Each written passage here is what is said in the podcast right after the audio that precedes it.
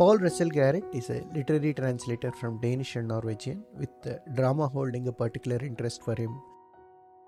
He has translated a dozen plays and heads the translation mentoring program at Foreign Affairs Theatre Company in London. He has also translated a score of books, most recently Michael Strunge's punk poetry collection, Speed of Life. In 2020, his translation of Christina Hesselholdt's Vivian was longlisted for the Warwick Prize for Women in Translation. Paul is the current chair of DELT, the Association of Danish English Literary Translators, and is a founding member of the translator collective, the Starling Bureau. In this episode, he spoke about his love for translating drama and experience of translating drama, and about two of the books that he translated Vivian and Companions. You can purchase uh, Vivian and Companions uh, using the link provided in the show notes. Please share your feedback on this episode either on the Spotify app or through the link provided in the show notes.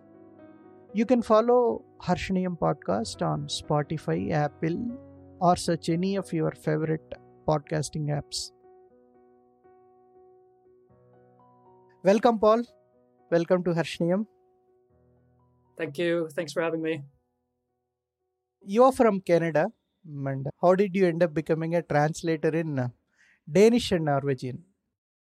Yeah, that's it's a long it's a long or a short story. I guess the short story would be that I was traveling and I fell in love with a Dane. Oh, and uh, and after that I fell in love with the Danish language. Yeah, uh, I started learning Danish bit by bit, and then I studied it formally at um, University College London. It's like one of the only places where you can study Danish in England. And then I just, as I was studying the language, I started was introduced to the literature of the country as well. And I just, I just uh, was amazed by the the breadth and the beauty of of the language and the literature. And while I was at university, I also was introduced to uh, other Scandinavian literature, and I studied Old Norse as well. So I really got into the language and literature of Scandinavia. And I later realized that I was able to read the other Scandinavian languages and actually translate from them as well because of that sort of full on exposure to the different languages.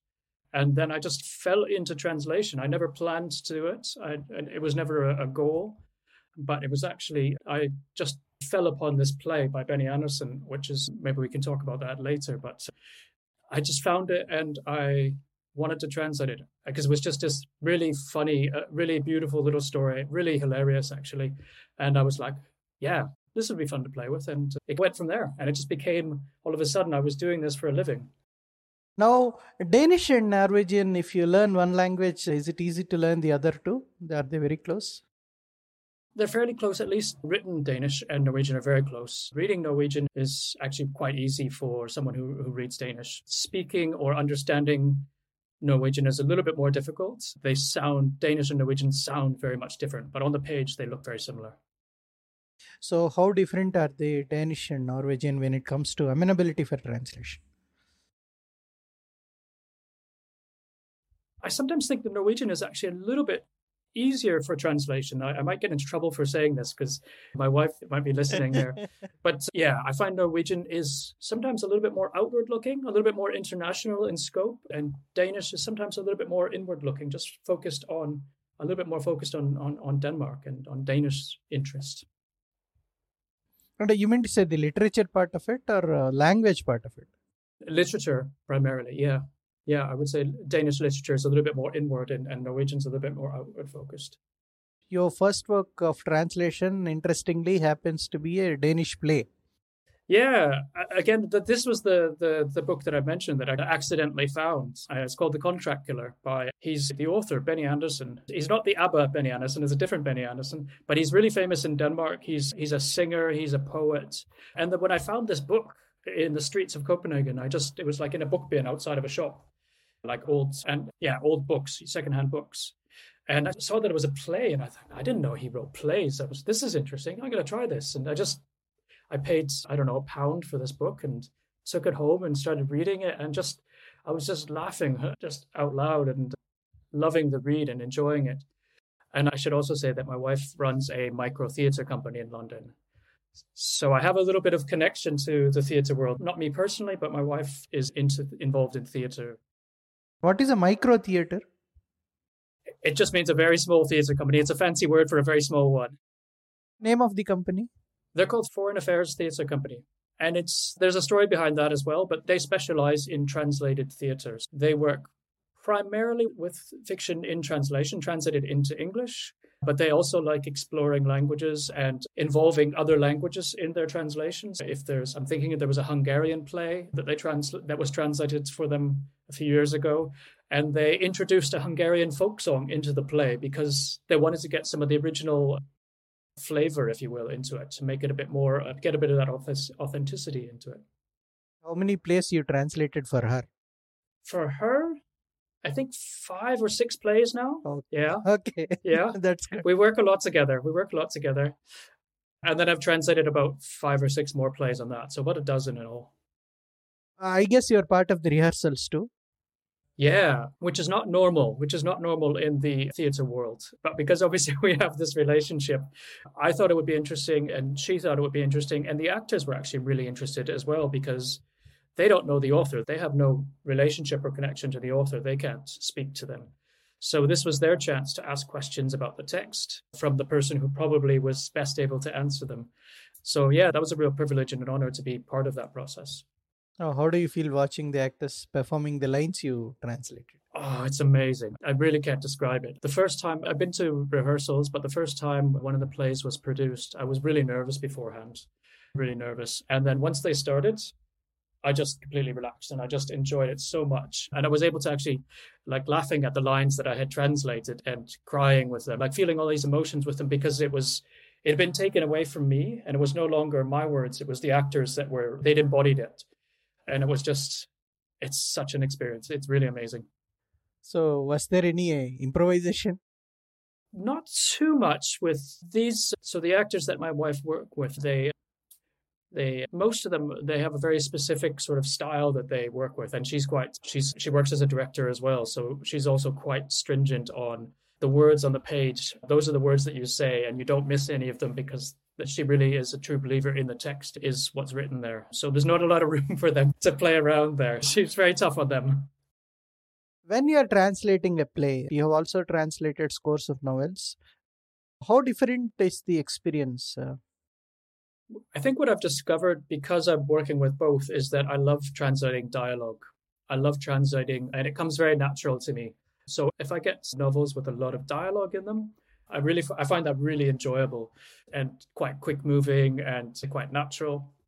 When I'm getting into texts like we're, we're going to talk about today with long winding monologues it's enjoyable in a different way but it doesn't come as easily to me i have to work a lot harder at it and i have to really try and break things down and really figure out what is happening there.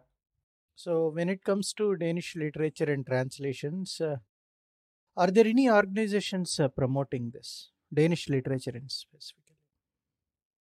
So, the Danish Arts Foundation is the first one that comes to mind most of the Nordic countries, most of the and smaller countries as well, they often have a an organization that will support the language and the literature, and they will fund money for the translation, for the publication, both for publishers, for translators, for authors. So Danish Arts Foundation does a lot of work on that. They also, I was just in Copenhagen two or three weeks ago. And that was a trip that the Danish Arts Foundation had organized. So 60 translators who work from Danish into other languages had all been invited, all of them living outside of Denmark, had all been invited to Copenhagen to attend the book fair and to participate in a series of seminars about Danish literature and language. And so they do amazing work. I should also mention I'm the current chair of the of DELT, the Danish English Literary Translators Association. And we do a lot of work promoting Danish literature as well. We're about 60 translators, all working from Danish into English Oh, there are so many translators. 60 trans- I know. Every time I, I hear of a new Danish translator working into English, I'm just like, how many are there? I'm surprised there are so many for a very small language. But yeah. That's really good to know. Really good to know. it's truly inspiring, actually. Yeah, it's nice to have, it is really nice to have a, a, group of colleagues. And we're generally, I think it's because maybe it's not quite as competitive as some of the other bigger languages like French and Spanish and German, because we all know each other and we work together and we share work and it's a bit more collaborative. We a lot of us co-translate books together, so there's a really a real camaraderie uh, amongst us, which is great. Now, tell us about your mentors.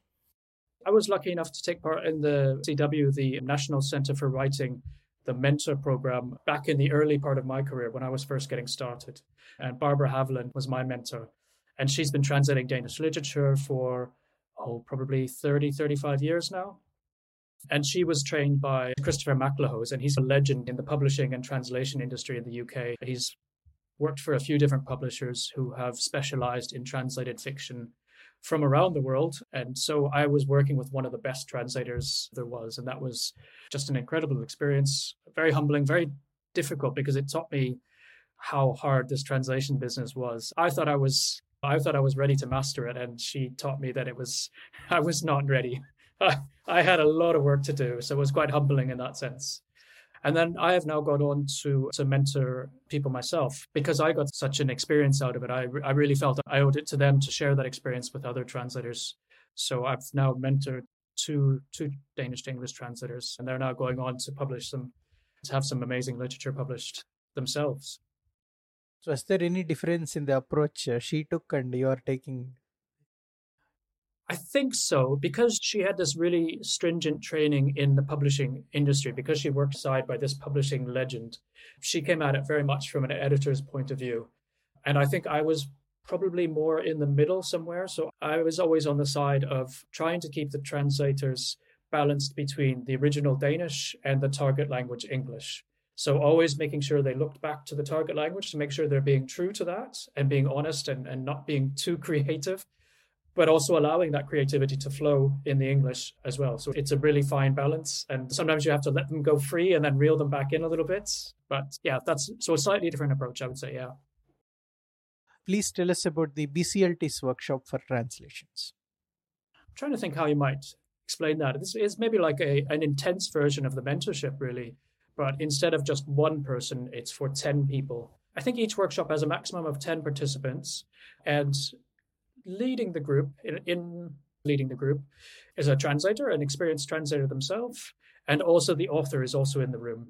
The, the author and the translator leader, the workshop leader, will choose one particular book or text by the author, and we will all collaboratively translate that work uh, or pages of it. We don't get that much done. so we'll spend a week working on, I don't know, maybe we'll get through five or six pages all trying to produce a final text for this particular text. And it's it opened my eyes a lot to what translation is. It's not just I can translate X into Y. It's not just a like for like translation of, oh, this word means this.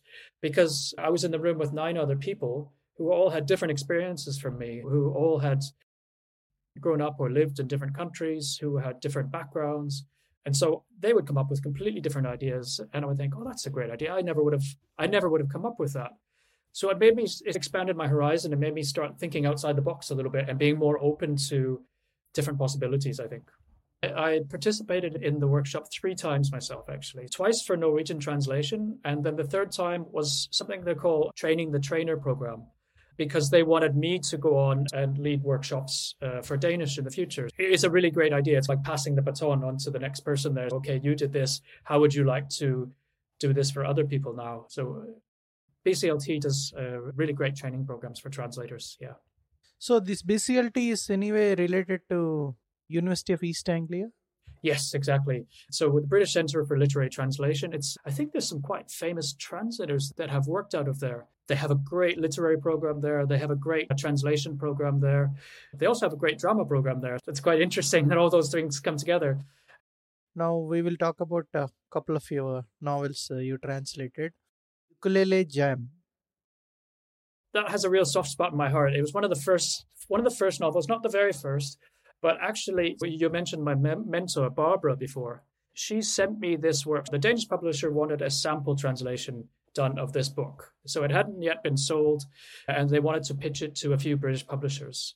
Barbara and I worked on that together a little bit. I think it was maybe about 20 pages of the sample that we worked on together.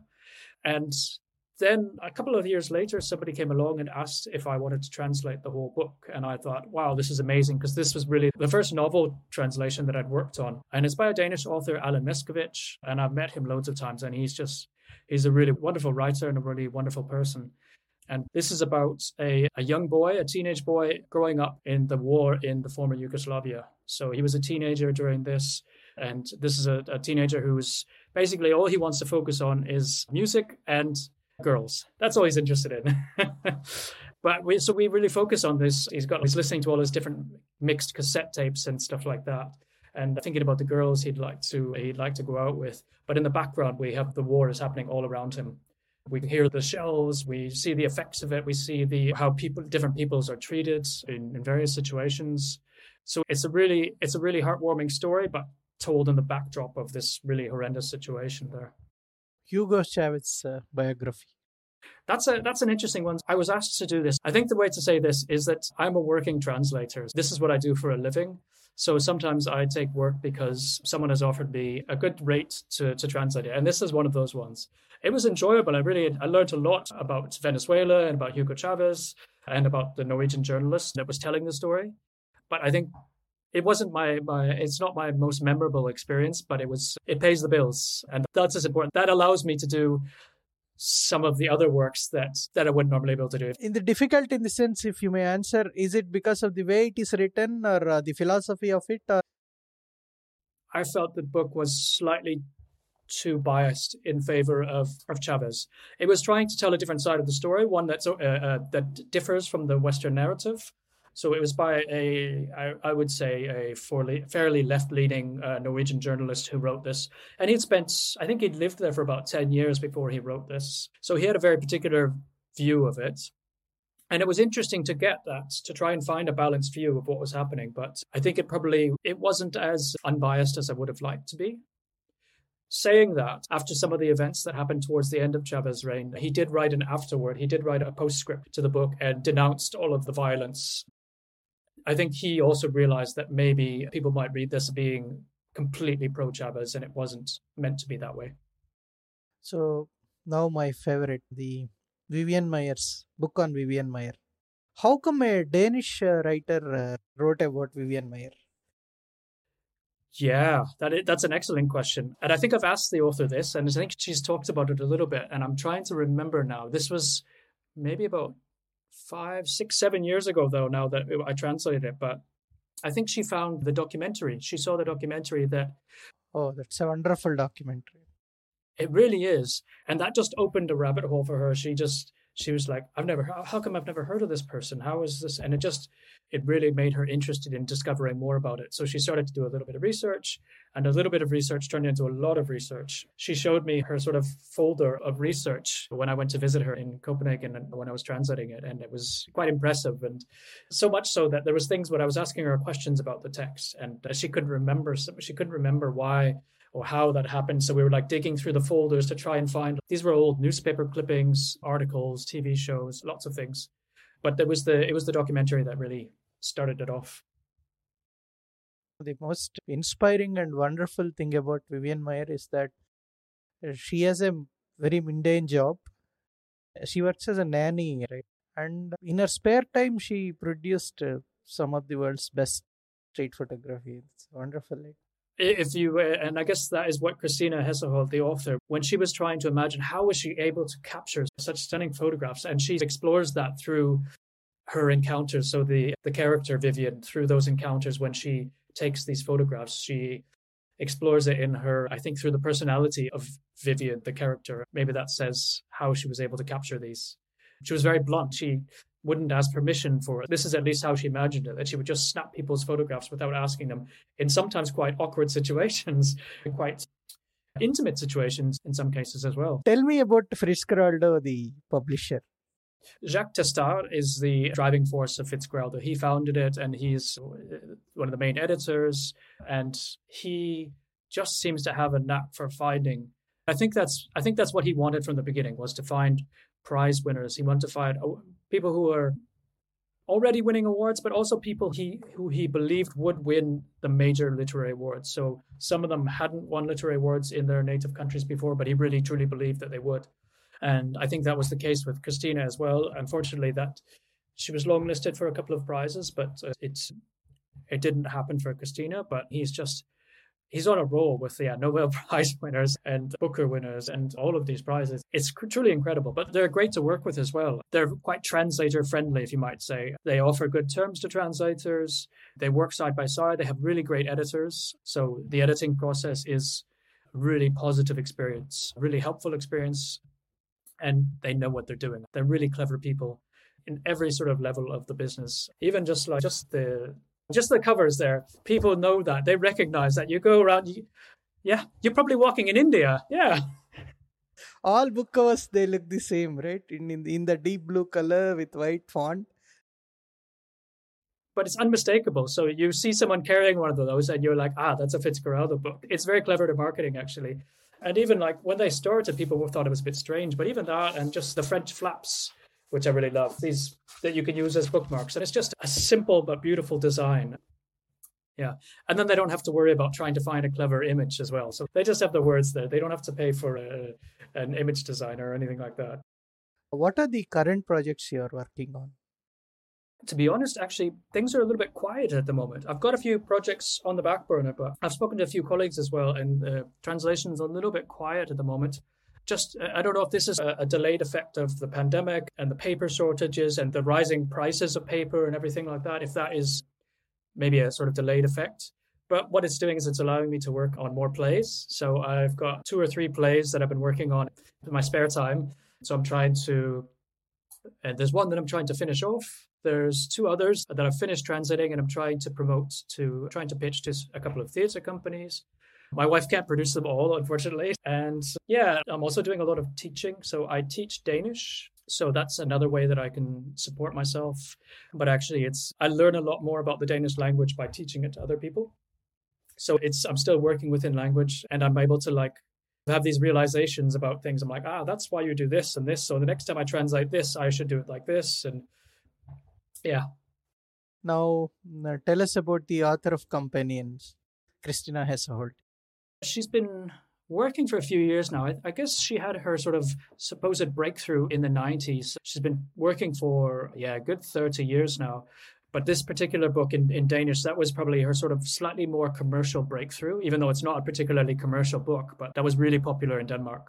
And so she's a very well established writer and she's very playful. She, she's been honing her craft for a long time as well. And I think in the last 10 or 15 years, she's been a lot more experimental. And it started with Companions, where she started experimenting a little bit more with style and prose and characters.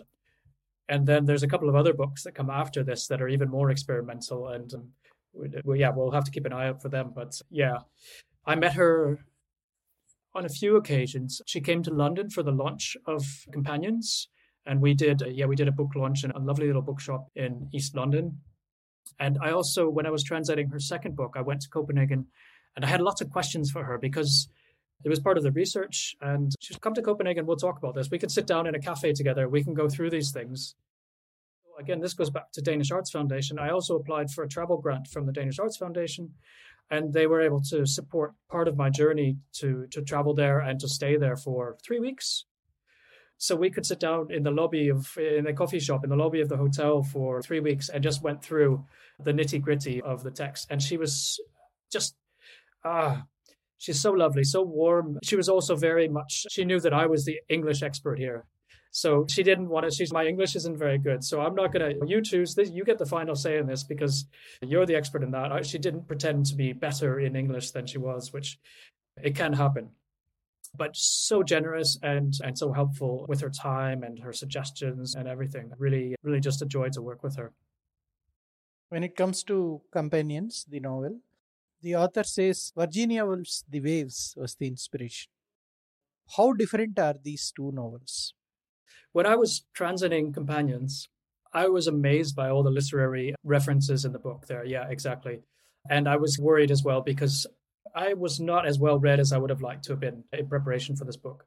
So I did read some books as I was going through the, that process, but I was this was such a monster of a project. I didn't have time to do a lot of other things. But I put on my list of uh, on my list of to read books was all the mentions in there, and I think I've gotten through about half of them now. So I read The Waves after I translated Companions, which was a great book, but I would be difficult for me to say. It would be difficult for me to compare them. But interestingly, yes, she's definitely mentioned. Virginia Woolf is mentioned in there, and one of the characters goes on literary tour of England and explores these different places. So I learned what I learned about Virginia Woolf was mostly through through companions. Yeah. Please introduce us to the novel Companions. It's, it's Vivian is a much easier book to describe what it's about. Companions is a lot of people have written about what they think it's about. I could tell you what I think it's about. Christina might say something completely different. I don't know. But it's really about six six companions, six friends who have been friends for quite a long time through most of their life. And they've gone through a lot of different experiences together. Some of them have been very good friends and then fallen out. Some of them have been married. And uh, if I remember this correctly, I think one was married to one character and then was involved with a, a, another character. Uh, so it's a kind of an incestuous relationship as well between these characters. But they go on these different. It, it, so each sort of section starts uh, with the voice of one of those characters, and it says, and just at the very top of each section, it'll say the different names, so you know who you're going into. Sometimes those sections will involve one of the other characters. Sometimes it'll just be that one person. And then there's some really lovely sections where all six voices meet and they're all in the same room at one one play at one time and then it's like this cacophony of voices all talking over top of each other competing for space and time but they go on all these just i guess they're just life experiences these different adventures these travels throughout their life and they're just descriptions of these little moments in time and different things that happen to them in the in these moments in time and revealing a little bit about themselves through these different experiences and interestingly, one of the characters is a writer too. Camilla is right. Yeah. and there are a lot of literary references starting from paragraph one. She starts, I think, with uh, Wordsworth. The first line, even, yeah. The first line is, yeah, so she's not shy of, of getting in her literary references. But that tells you the that tells you the story of a very confident writer to start talking about Wordsworth uh, uh, in the first line. Yeah, and I think even the the opening quote, the the dedication, I think is almost is also a Sylvia Plath quote as well. So I know that I've so I've talked to some other translators who've also worked on this book into different languages, German and Dutch and so on. And there are a lot of some of them have dug deeper into who are these characters? Are these real people? Are they based on real people? Is this the author? I ignore those questions in mind for, because for me it's a work of fiction and I treat it as a work of fiction and I don't try and inter, intertwine reality too much into that. It's interesting to hear these stories, but I don't know if they, in some ways, I think they uh, get in the way of the translation. So I, I, I would like to translate it on the reaction that I have to that text and not outside influences that aren't in the text. But yeah, they're all very, although they're not all writers, they're very well educated, they're literary, they're middle class, they have a certain background and a certain level of education, and that much is clear through all of them, isn't it? What is very surprising to me about the book is it's like you said, it's monologues. Mostly it is monologues from different characters, monologue from different characters. Still, the way it is constructed, it is very interesting. You don't get bored anywhere. It's wonderfully done, actually. No, you don't, because it's it may not be for everyone's taste. Because uh, I guess it, in some places it really dives into the stream of consciousness style of writing, where it's literally you start in one place and then the the the narrator gets distracted by something and then starts talking about this and then just bounces onto another thing. And I have to tell you, translating that was incredibly difficult. Yes, I was about to ask you that. I was about to ask you that. Yeah some of the sections I had to read so many times and just I had to tr- trace that train of thought and see where it was going. Because all of a sudden, mid paragraph or two pages later, it'll jump back to the original thought that they got distracted from and start on that again. But it's just, it's really cleverly done. It's really well written. And I hope that I managed to keep that train of thought clear for people. You did. Eh? And especially, there's not much of dialogue going on in anywhere. No, but it almost feels it's almost like an internal dialogue. It's like she's talking to somebody, or it's like she is talking directly to you as the reader almost. You feel like you're being addressed in that sense. That keeps your engagement, that keeps you paying attention, I think. Please read couple of paragraphs from book companions in both the Danish and in English. So I'm going to read a couple of lines from the first paragraph and then I'm going to jump down to the to the second paragraph just to make it go together there. And I'll have to yeah, I'll see how my Danish does here.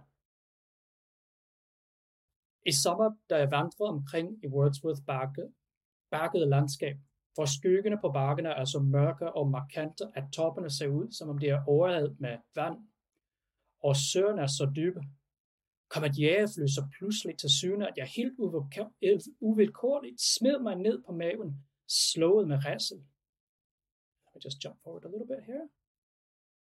Mens jeg gik omkring i Wordsworth landskab, sled mig op af hans stejle bakke, tænkte jeg mig altså jægerflyvende som en legemliggørelse af hans inspiration, den pludselige indsigt, et guddommeligt glimt af erkendelse, en tanke som et lyneslag og fuld af bærende kraft, tilstrækkeligt til at bære et digt igennem. Det er ikke ord, jeg sædvanligvis vil bruge, men jeg kan ikke forestille mig, at William Wordsworth ville være bleg for at gøre det.